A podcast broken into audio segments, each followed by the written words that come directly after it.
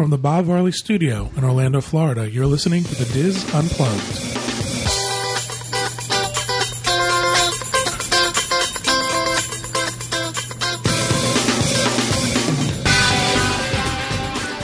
Hello, everyone, and welcome to the Diz Unplugged email edition for February 12th, 2009. I'm John Major. I'll be your host. Pete Werner is currently in California on a content-gathering trip, and I'm joined by our Orlando team, which is Will Perry, Kathy Whirling, Teresa Eccles, Corey Martin, and Kevin Close. We're going to answer some of your emails and listen to some of your voicemails.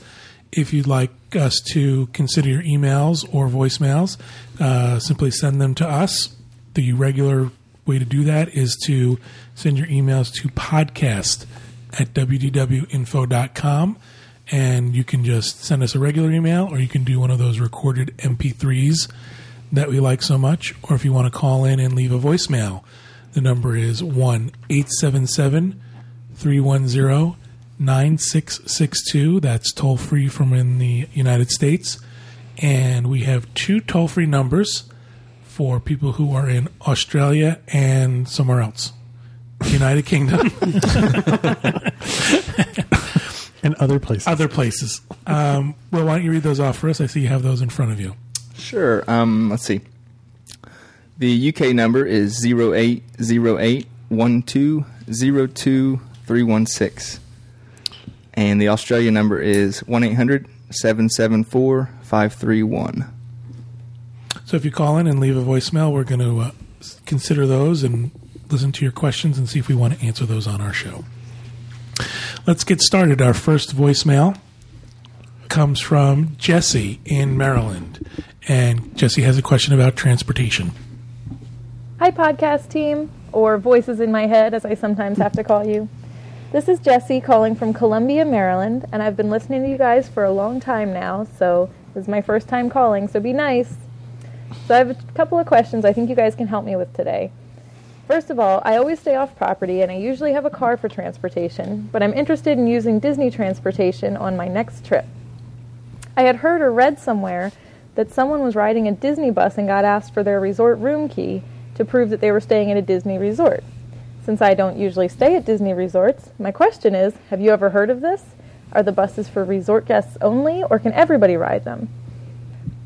I'm not really a rule breaker, so I don't want to get caught or busted as a stowaway on my vacation. My other question is about visiting during the off-season.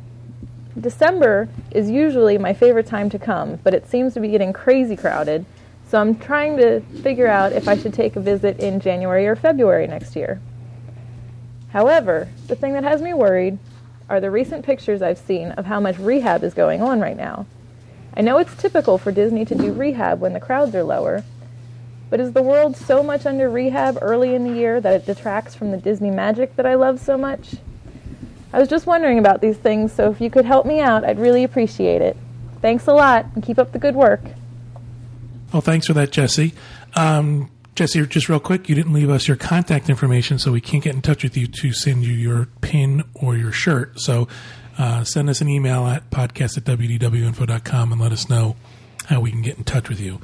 As far as your questions, the Disney transportation system technically is reserved for Disney resort guests. Technically, you're supposed to be staying in one of the resorts in order to use any of the transportation available to resort guests. I thought it was a multi-day pass holder, like ticket holder. I remember seeing that thing. As long as you had more than a one-day ticket, you were allowed to use the buses. I've never seen anything that said that on it.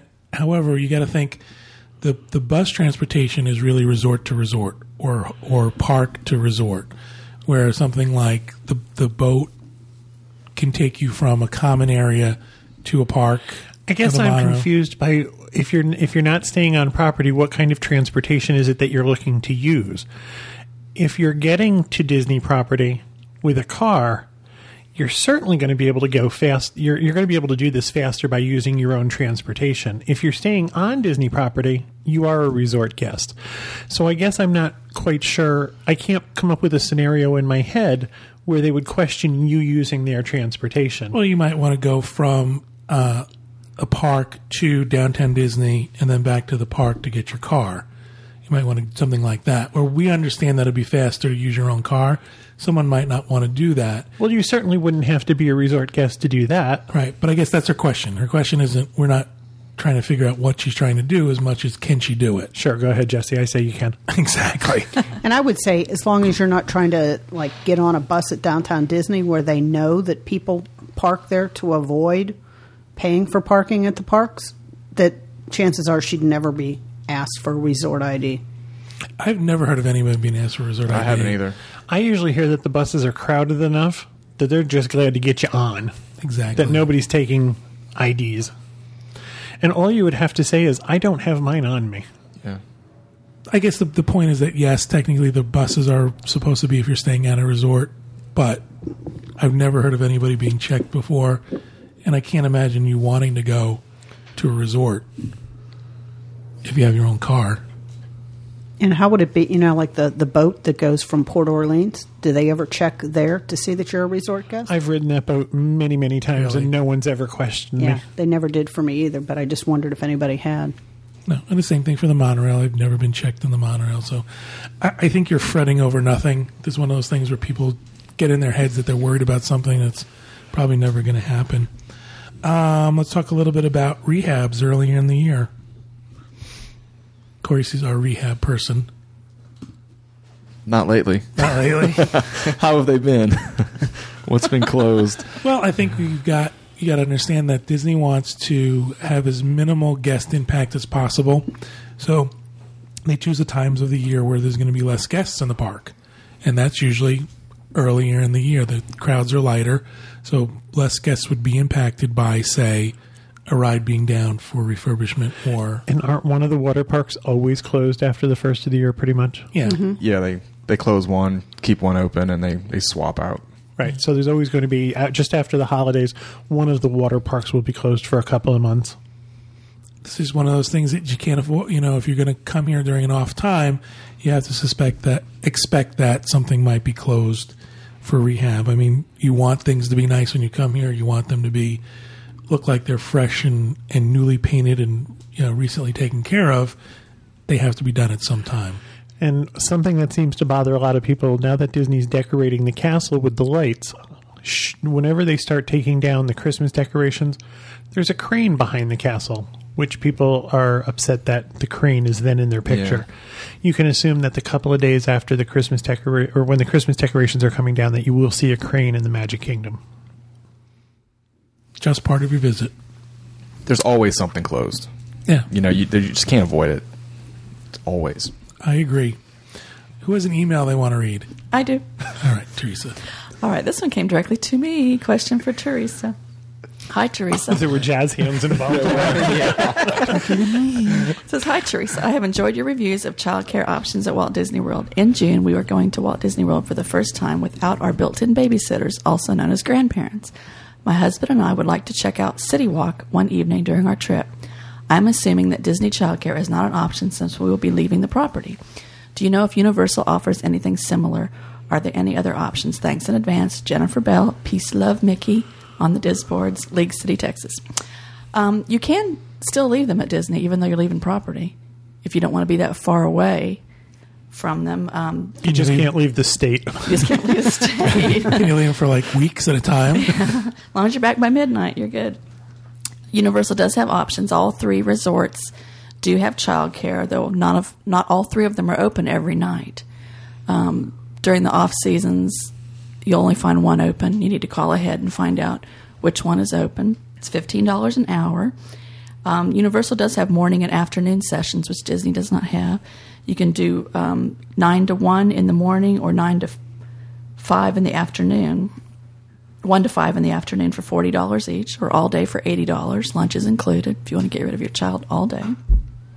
They also have evening for $15 an hour, 10% discount if you have more than one kid. And this is available at Royal Pacific, Hard Rock, and Portofino. And need to call 407-503-1200. Make your reservations. And it's for ages 4 to 14 at Universal, and they're only open till 11:30 at night. Are they staying at Disney or Universal? They're staying at Disney, but they want to go to City Walk. City Walk. They also offer Disney offers babysitting services, Kids Night Out, where somebody will come and watch your child in-room babysitting. Yeah. The other thing that worries me about that Universal one is it ends at 11:30. If you're going to City Walk, right? Yeah, I thought that was a little early. I was thinking the same thing. There's a movie theater there, though, so I don't know how old the kids are, but. She doesn't say. Just leave the kids in a movie theater. I don't know. I'm just saying they could go. I can't imagine leaving your 14-year-old in a daycare. Just prop him up at a bar stool at Bob Marley's. Who's going to make a great parent? There's a movie theater. Go sit over there for a while. Sit near the popcorn lady. Excellent. Thank you, Teresa. Sure. Our next voicemail comes from Jeremy in Houston, who has a question about DVC points. Hi, Diz Crew. This is Jeremy calling from Houston. I'm just calling regarding DVC. My wife and I are DVC members, and we recently got an email telling us that the point values had changed. We checked them out, and we noticed that the point values had gone up for the smaller accommodations, but they actually went down for the Grand Villas. Now, this sort of rubbed me the wrong way because we have a small family. It's just my wife and I, and I don't know. I just wanted to get your opinions about this point change. It just seems like they're penalizing the people that would take the smaller accommodations and, you know, giving a break to, you know, the small percentage that would, you know, buy the bigger ones or rent at the bigger ones. So I just wanted to get your thoughts and ask if point changes like this are normal. We've been DVC members for 3 years now, and this is the first time we've seen this. So I look forward to hearing what you have to say, and thanks for putting on a great show. Bye. Thanks, Jeremy. Again, Jeremy, got to leave us your contact information, so email us, podcast@wdwinfo.com, so we can make sure we contact you. For anyone else who calls in and leaves a voicemail or makes an MP3, just make sure at the end you give us a little bit about how we can contact you. Just an email address. DVC points. The idea behind DVC is that the total number of points used in any use year will never change. They reserve the right to adjust these points any way they want based on the accommodations. I did see it once when I first started with DVC Old Key West. They kind of were getting their feet, their legs, and they were figuring out how they wanted the points to flesh out, and we did see a point readjustment early on. I hate to say this, but it's, you know, it's supply and demand. More people are going to want the smaller accommodations and less people are going to want the bigger accommodations because they take so many points to use that, you know, they want you to use up your points in a certain way. It's, you know, is it right? I don't know if anything is right or fair, you know? Just the way it is. I don't know what else to tell you. They're going to use that same phrase. It's due to guest demand. Yeah. More people want those studios or those one bedrooms, so they want you to chew up your points faster by using those accommodations. I guess the only thing I can say is, you know, use your points wisely. You know, choose your dates so that you use less points and maybe even switch accommodations at one point to see if you can get more value for your points. But that's just the way it is. Don't have a good answer for you. Sorry, Jeremy. Who has an email? I want to make that. Why do I keep doing that? I want to make a quick point real quick. For the people that are recording and calling in for voicemails, leave your contact information in the voicemail. We do edit that out, but it's something you can say either on the phone or in the recording. We will take that information out, just so you know. Right. We'll pull that out. We'll make sure we won't play it for everybody. Unless we don't like you. We want you to get spam. Corey, you had an email. I do. It's from Jennifer from Illinois. She is movie nut niffer on the boards. She writes, I have a question about the Cinderella Castle Suite and the Disneyland Dream Suite.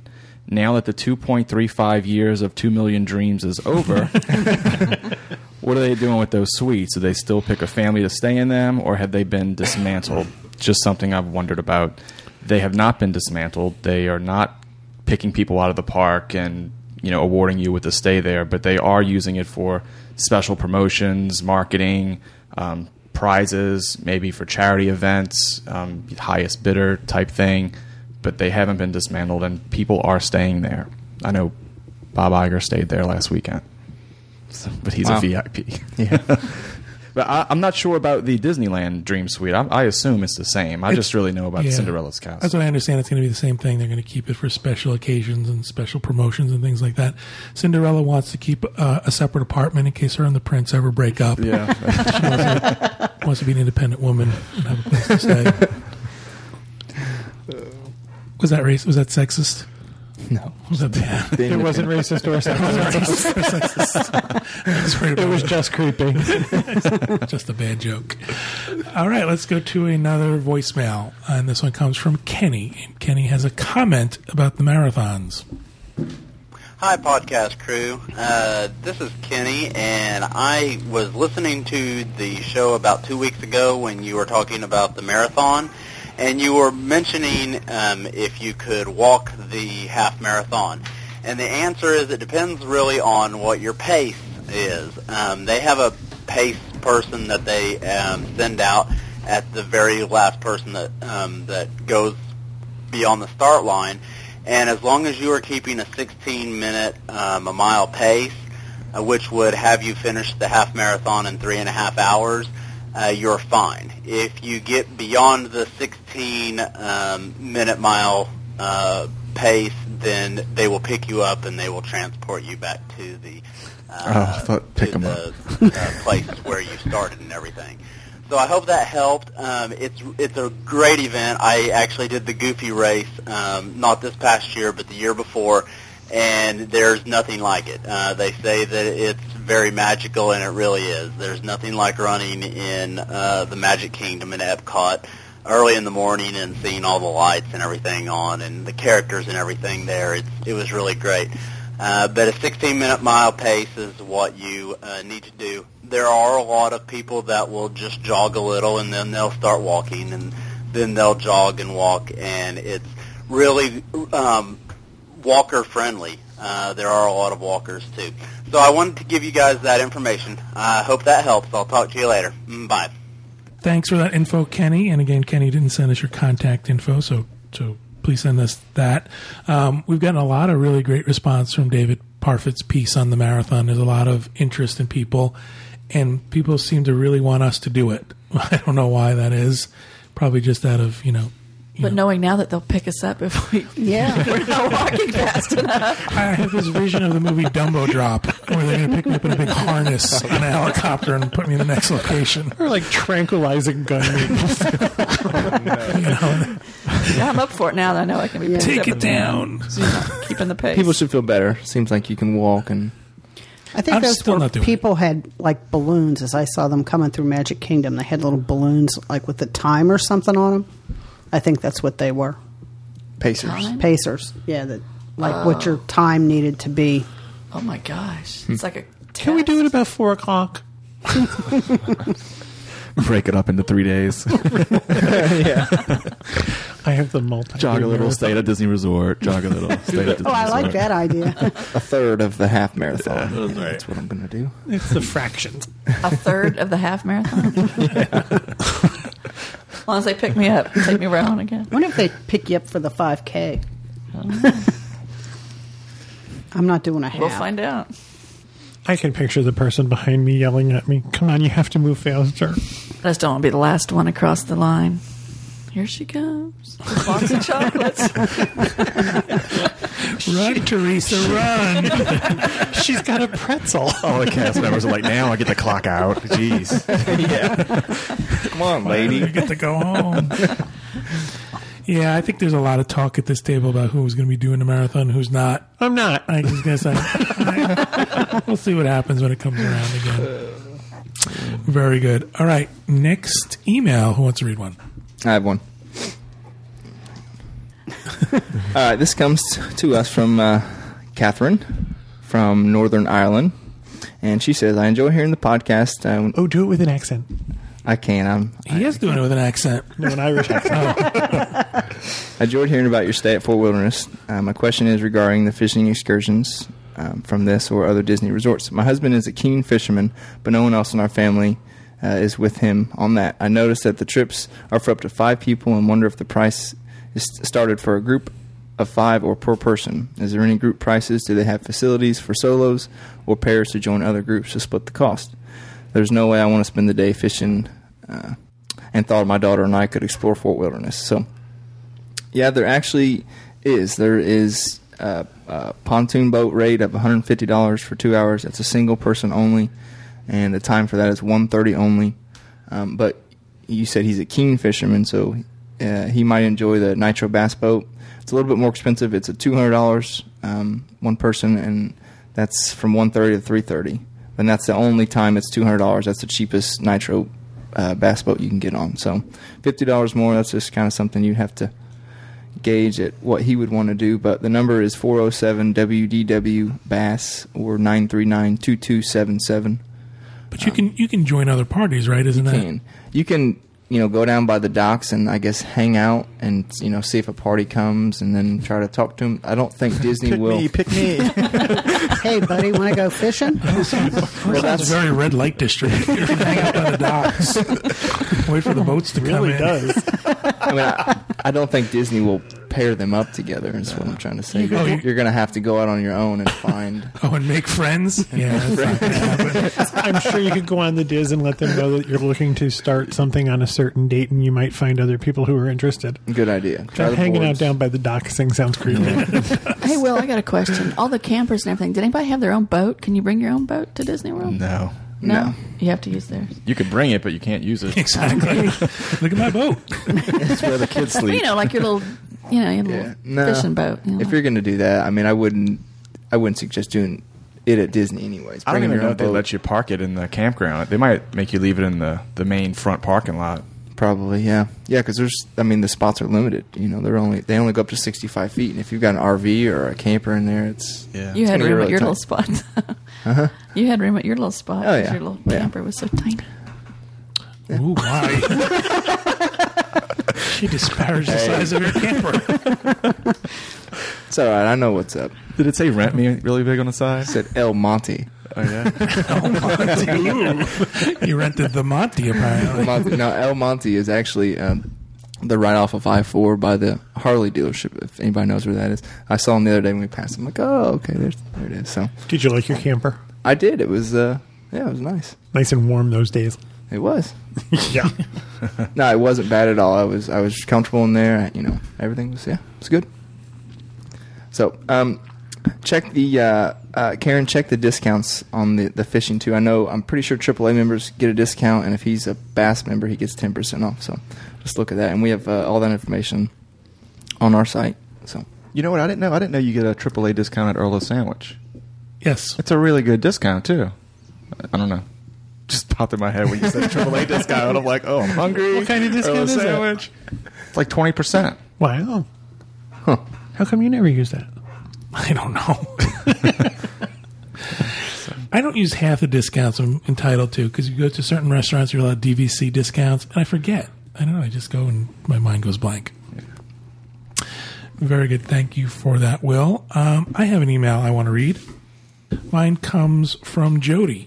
And Jody said, I heard a rumor that Pop Century might be closed and remodeled as something else. Have you heard anything about this?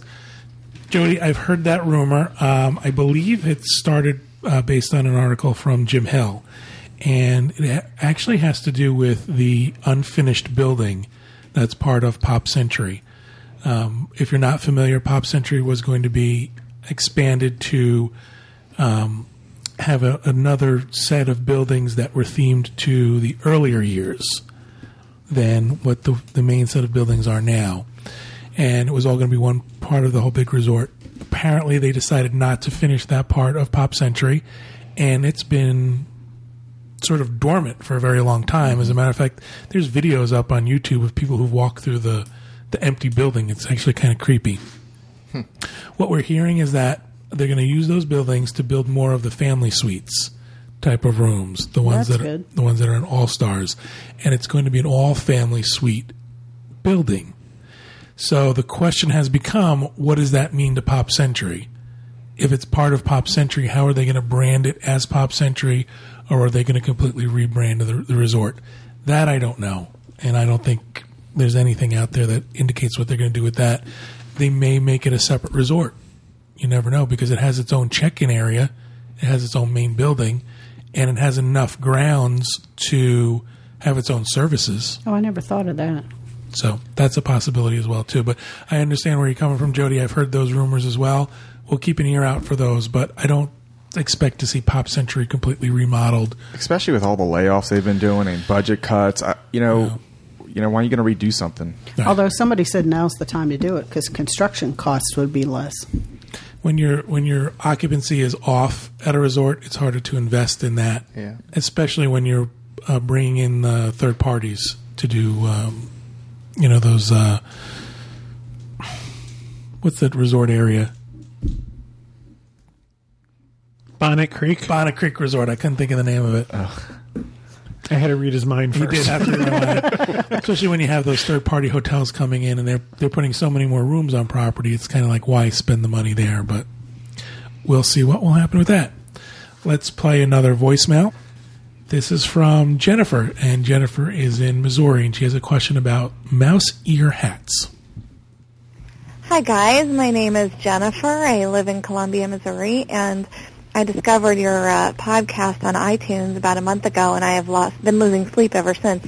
We're going for the first time in April, 90 days from today, and I finally thought of a question that I hadn't heard, even in all your archives. I have to admit, I haven't been able to get to all of them yet, although that is my intention. And that is, do they still sell the mouse ear caps? I have a picture of myself. I said we were going for the first time. I'm saying it's the first time because I was there when I was 5, and I really don't remember very much. It's a totally different place now. But one thing that I do have is a photograph of myself in the mouse ears.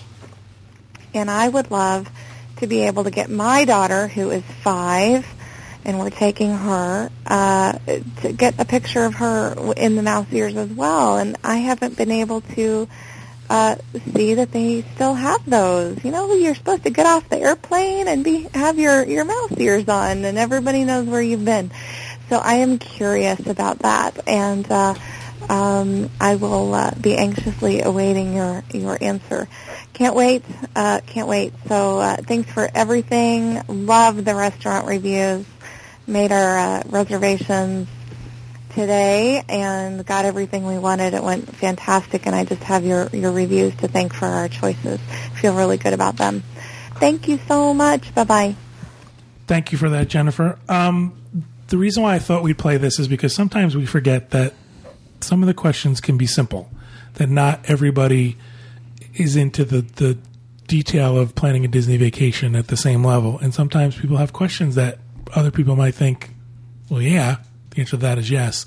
Jennifer, the answer to that is yes. You can get mouse ears. And they've actually sort of, in Disney's way of creating more marketing opportunities, they have create your own mouse ears. So you can go to the shops and you can have a special set of mouse ears made. You can put buttons on them, or they can light decals up, or light up. So anything you want to do to your mouse ears, but they do have the conventional ones as well. And you can get the classic black ones, right? Yeah, that's one of those things. A lot of people ask us, "What can I get to remember the vacation by?" You know, I enjoy just those classic Mickey ears. Get your name on the back and bring it home, and then shove it in the closet. Right, traditional. Yeah. Or I also like the name tag pin. That sort of resembles the cast member name, and you can put your name on it and have that engraved. I think that's a great souvenir as well.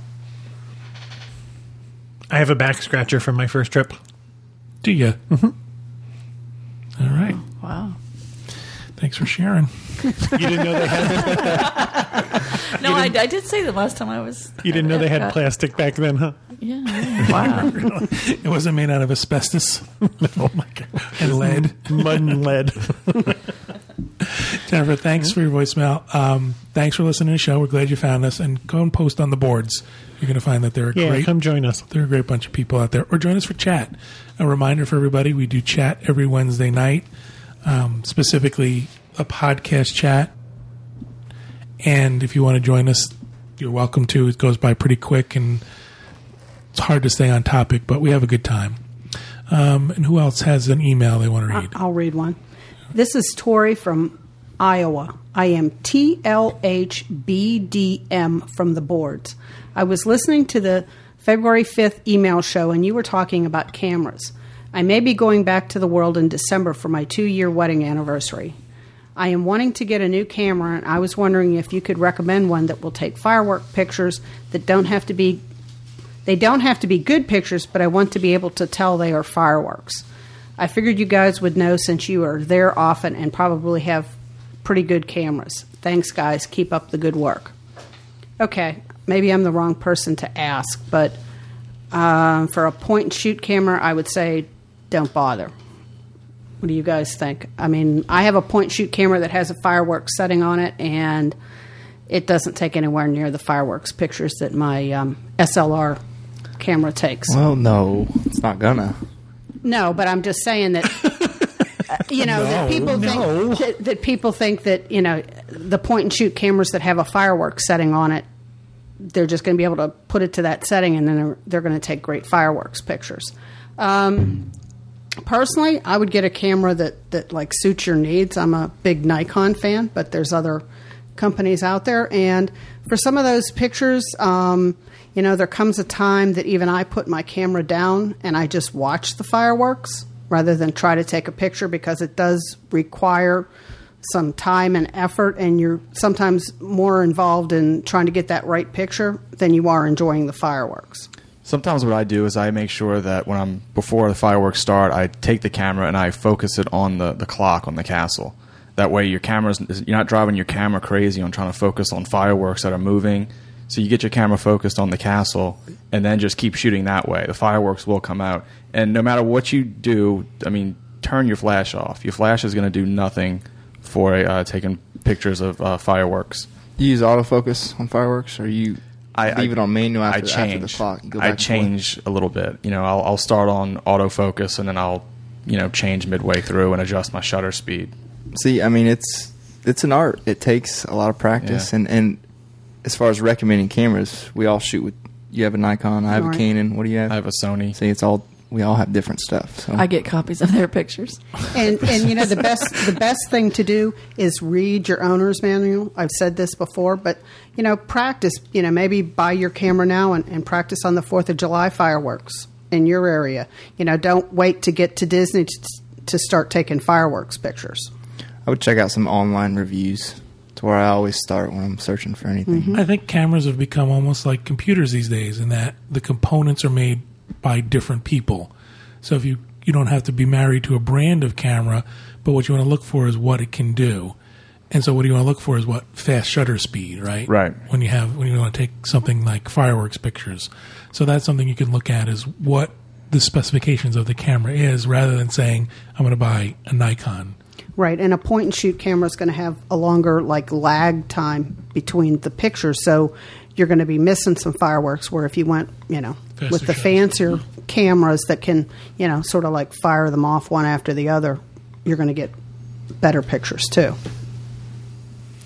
And I agree. I take some time to enjoy them. I mean, you know, you can go on our website and get pictures of the fireworks all you want.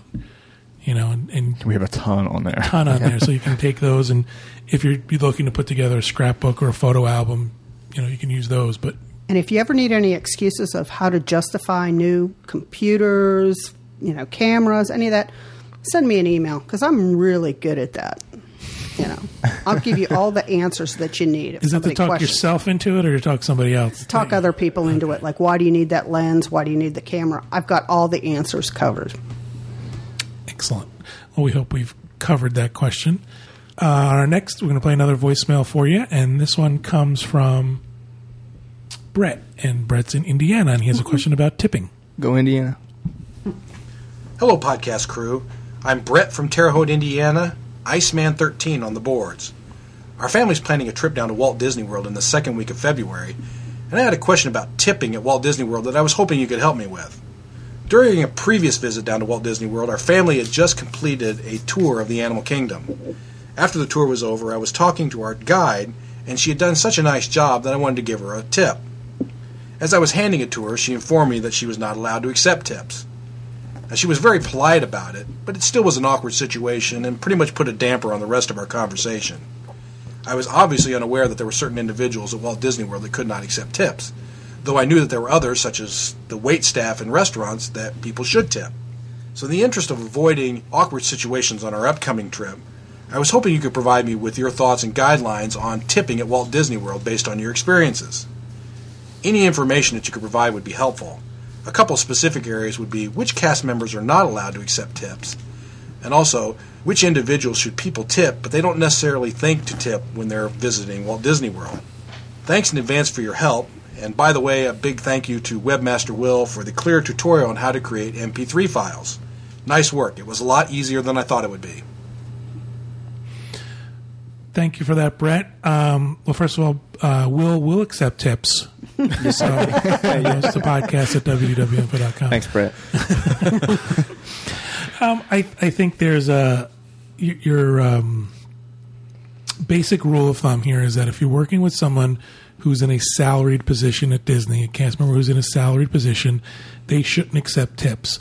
And I understand that's hard for you or us as a guest to determine who that is. But I agree that the tour guides are not allowed to accept tips. Anybody in any kind of management position should not accept tips. I don't really have a list I can give you that says this person, that person, this person. I don't have that list either. There was that story about they need to refuse it 3 times. Is that a wives' tale? Have you heard that one? I've never heard that. People say that on the Diz a lot, that you have to say to the cast member, oh, come on, you have to do this 3 times, and then magically they're allowed to accept the tip. Wow. It's a lot of work. Yeah. That just seems, that doesn't seem very good, but I've heard that. And I understand your feeling that you might be a little bit embarrassed by it, but don't let that embarrass you. You made the effort to tip somebody, and if they politely refuse it, I don't see any reason for that to dampen your experience any less. Just take it for what it is. You can always put it in an envelope and leave it for them at guest relations or something. That way they can't refuse it. Yeah. Get their name. That's an option if you really want to tip somebody. Get their name and leave it, in guest relations or the front desk. I was going to say, if it's something that you've paid for, if it's an event that you've paid for, okay, that's not even true anyway. You guys were talking about the people who did the fishing excursions, and that's something you've paid for. But I'm sure if they did a good job, we tipped her. Yeah, we did. Right. So I don't know that I think my example was going to be. Again, I go back anyway. I go back to my experience as a cast member, and the idea here is that anyone in a salaried position shouldn't be accepting tips. And again, like I said, how do you know who's salaried and who's not? But the basic rule applies. If it's someone handling your luggage or someone who's serving you food or anything like that, those are a lot givens. Of people tip housekeeping, and there's a debate about that too. But I just feel it's the right thing to do if they're cleaning the stuff in my room. But a lot of people don't like to tip the housekeepers, and they get into that too, that mousekeeping, right? Tipping, and it doesn't, depending on how much of a tip you give, it doesn't determine if you get a towel animal in your room. Just tip because you think. I always tip like the housekeeper because it makes me feel good to give them something. I'm not giving it to them. Do I feel they need it? Not necessarily, but I give it after I see what they have done, not beforehand. And if you're going to tip the housekeeper, do it every day in case there's a different housekeeper every day. That's a good tip. One of the things I read, too, on the boards... One of the things I've read on the boards, too, is that if you have a cast member you like, and someone you're going to see again, is you can bring them a gift. Yes. And they're going to be less likely to refuse a gift as opposed to a monetary offering to them. That's a good point. So people bring things from their home state for the cast member to enjoy. So, but you also have to keep in mind that if a cast member is on stage, that it has to be something that would slip into their pocket. You not can't flat screen TV, right? You can't bring a dozen cupcakes to somebody running It's a Small World. Very good. Well, we gave you a whole bunch of advice. I don't know if any of it was good. And let's play another voicemail. This is from Jerry and Jamie, and they have a question about the Animal Kingdom Lodge. Hello, Diz Unplugged gang. This is Jerry Kersey. And this is Jamie Kersey. We are both J. Kersey on the board. Please forgive my voice, I have a bad cold. We had a question about the Animal Kingdom Lodge. Will they coming down to Disney World in late August? We'll be coming down as DVC members, and we'll be staying for the first time at Animal Kingdom Villas. We always wanted to stay there, but could never find the availability. So we decided to wait until the new Kidani Village was built. So we finally made reservations a few weeks back, and when we did, the cast member talked about what he called an element of construction and referred to it as Phase 2. This surprised us because everything we had previously heard talked about a spring 2009 completion. The cast member couldn't tell us any more, so our question to you is, do you have a feel for what we can expect? Jared? Are we going to see construction walls in our Savannah view? Or will the beauty of grazing giraffes be overtaken by jackhammers and table saws? Are the zebras going to be in therapy instead of walking by the balcony? Anyway, that's all for now. Thanks so much for all you do. We really love the podcast, and we appreciate your help. Again, this is Jamie and Jared. Thanks again for all your help. Dad, don't forget the crisis music. You mean crisis music like this?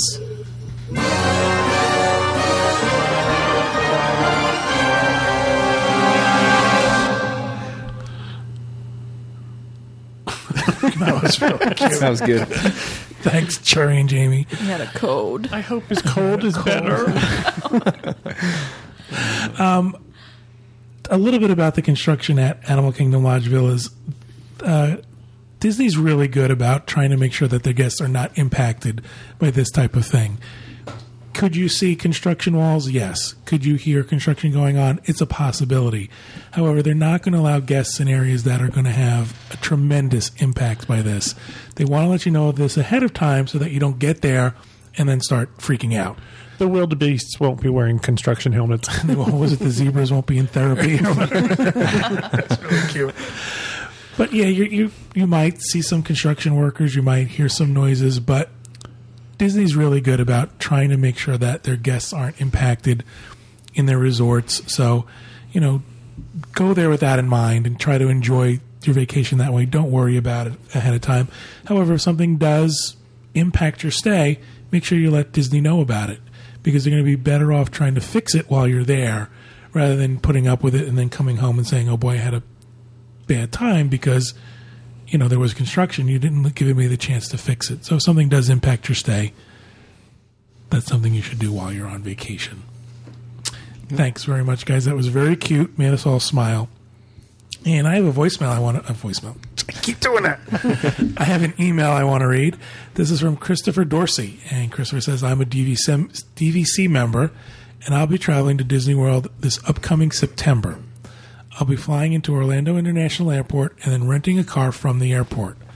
My question is, can I use Disney's Magical Express to transport my luggage to a Disney resort even if I'm not riding on board the bus from the airport? I prefer to rent a car because my father needs a wheelchair and it's much easier for us to travel around Disney in a car than using the resort buses. Because of the wheelchair, we now have less room for baggages. For luggage. Christopher, the answer is no. You have to be with your luggage if you want to use Disney's Magical Express. They're not going to let you send it ahead of time like a shipping service. My suggestion is look to rent a van. A van's going to give you more space for your luggage, but it's also going to make it easier for you putting the wheelchair on and off, in and out of the car rather than trying to put it in a trunk or in a back seat. A van is going to allow you to just lift the wheelchair back into the back seat of the car. And you know what? Probably the trip from the airport to your resort is going to be a little cramped, and your trip back to the airport is going to be a little cramped, but I think you guys will do fine. Also, minivans are very, very popular in Orlando, so the price will be competitive. Right. You'll probably be able to get a minivan for either about the same price or just a little higher than what you would normally pay for a car. I would rest a little easier, too, knowing you have all your luggage. It's with you. It's not in someone else's hands or... You know. Right. And then, you know, it gets misplaced or something like that. This is just... But that's Disney's rule. You have to be with your luggage if you want to use Disney's Magic Express. You can't do it ahead of time. The other thing you might want to consider, and I don't... It depends on what kind... I don't know what special needs you would have, but you could always ship a piece of luggage ahead of time to your resort. Ship it from home, and then it'll be there once you arrive. That's kind of a... It's an option. Yeah, I don't know what I was going to say. It's kind of like a last resort kind of thing if it won't fit in the car, but you can do that. And don't overpack. Do yourself a favor. Really? Leave some room for souvenirs, you know. Exactly. All right, and our final voicemail. This comes to us from Mike, and Mike has a question about dining. Hello, Diz Unplugged team. First, I want to thank you all for the outstanding work you do for all of us Disney World planners out here. And my question is this. I want your opinion on what would be a better two-table service experience for myself, my wife, and my three children, whom are 7, 5, and 2. We pretty much have it narrowed down to these selections. Narcoossee's, California Grill, or the Hoop-Dee-Doo show, or the Spirit of Aloha Luau show. We'll be doing the deluxe dining plan only for one night before our week-long DVC stay at Animal Kingdom Villas. And we haven't done any of those two-table service experiences yet, so I just wanted to get your opinion. I know Kevin has done some reviews on the California Grill and Narcoossee's, but I haven't heard anything about the other two, the dinner shows. But that's all I have. I hope to hear your response, and again, thanks for all you do. Thanks for that voicemail, Mike. First of all, for those who don't know what Mike is asking about, when you book a package through Walt Disney Travel Company, if you book a package that includes dining, you are given table service credits for a sit-down meal. You're given one per person per day, and some restaurants at Walt Disney World require 2 of these credits in order for you to eat there. Usually the shows will be 2 credits, and the fancier restaurants will be 2 credits. And basically what this means is you have to forego using your credits for one of your sit-down meals another night and save them for this other meal. And these are the 4 choices he gave us: Narcoossee's, California Grill, Hoop-Dee-Doo, or the Spirit of Aloha Luau thing, the Polynesian. Okay, Mike doesn't tell us what time of year he's coming, so I'm going to rule out the Spirit of Aloha thing because it's outside. I'd rule it out just because it's the luau. Spirit of Aloha. Well, I was trying to be nicer than that. That's an outside thing, so the weather... Excuse me, the weather can play a part in that. As far as the others, it would depend on your children. Narcoossee's and California Grill are very nice restaurants. However, they're not specifically themed towards kids. It's not like Chef Mickey's. There's no character interaction. They're both fine dining experiences. Narcoossee's is actually my favorite. However, California Grill has a pretty spectacular view, and I don't know if that would entertain your children for any length of time. If you're going to eat later on the night you're going to be there, you might be able to get a table during the fireworks, which is a pretty spectacular thing. But again, you'd be eating pretty late. I haven't been to the Hoop-Dee-Doo review in a couple of years, but I know these folks have. I'm going to ask Teresa, would your kids be interested in the Hoop-Dee-Doo review? Well, my 2 older kids went and enjoyed it, but he's got a 5 and a 2-year-old. I did not see any. Did you see any little tiny kids there? A little young. Of course, we went to the 9:30. You guys did go to the last. Yeah, so maybe at the earlier one. Well, he should go back and listen to not this week's discussion show last, because we get a review and David Parfitt has an interview, so it'll give him a lot better idea. The Hoop-Dee-Doo review is pretty lively, and a lot's going on. It might be a little loud for, you know... you'd have to make the decision based on that. Of the 3, I would say that would probably be the most kid friendly. I agree. Yeah. It's also now the food is served, as far as I remember, the food is served very quickly. So there's not going to really be a pot, and the performers do come out into the audience. So there's not going to be a lot of chance for your kids to get up and move around, which I don't know if that would be an issue. It'll be a lot for them to look at, though. There would be a lot going on. Yeah. The other two restaurants, well, again, I think they're wonderful restaurants, and I would recommend either one. That's going to be more of a sit-down, out-to-fancy dinner kind of place for your little ones. So I hope that helps. I think as we were listening to your voicemail, everyone kind of said yes, nodded our heads yes to Hoop-Dee-Doo, as opposed to the other three choices you had. Narcoossee's is great. We love Narcoossee's, but this is a little bit fancier restaurant, and kids may not be able to sit still for that long. Yeah, it's a longer dinner, and as I say, California Grill is also a fancier dining establishment. So, but again, there's a lot to look at the California Grill. The view is spectacular, but again, Narcoossee's has a great view too. I mean, you can. The Hoop-Dee-Doo, you can go there a little bit earlier, go to the petting farm, and, All depends on the kids, though. If it's got well-behaved children that are used to sitting through meals, That's a good point. They can go to the petting zoo, and they can pick out the chicken they want to eat for that night. It's kind of like the lobster. There's a chance for your kids to run off some steam before the Hoop-Dee-Doo review, too. Beer's included in that, too, right? It is. And it's casual. It's more casual. For anyone under 7. There's a playground right by the Hoop-Dee-Doo. Yeah. Well, Teresa, that's a good point. It is a little more casual. However, either Narcoossee's or California Grill, you don't have to feel worried about your kids going in shorts or anything like that. Then no one's going to look at them or say anything about a kid being in shorts. Obviously, you don't want bathing suits or anything, flip-flops or bare feet. But. I hope we've helped. I think the final decision is going to be based on your kids better than we do and what they're going to be the most comfortable with. The Hoop-Dee-Doo review would give them the most chance beforehand to burn off some energy, and it's also the liveliest. However, you're talking about a great difference in the quality of what you're eating also. Right. It's true. The food at the Hoop-Dee-Doo review, as far as I remember, was okay. It's fried chicken, ribs and beans and corn on the cob. Strawberry shortcake. But so if you're looking for a fine dining kind of thing, Narcoossee's or California Grill are going to be better. Hoop-Dee-Doo. Hoop-Dee-Doo. Hoop-Dee-Doo. Leave your kids at childcare and go to the other. Yeah, there you go. There you go. And eat their food. All right. Well, that'll do it for this week's email show, and we hope we've left you with a feeling of fullness. If you want to have your email read on the show, you can send that to podcast@wdwinfo.com or send us your voicemail at 1-877-310-9662. That's toll free. If you're in the UK or Australia, go to our page and look up the number because I'm not going to read it again.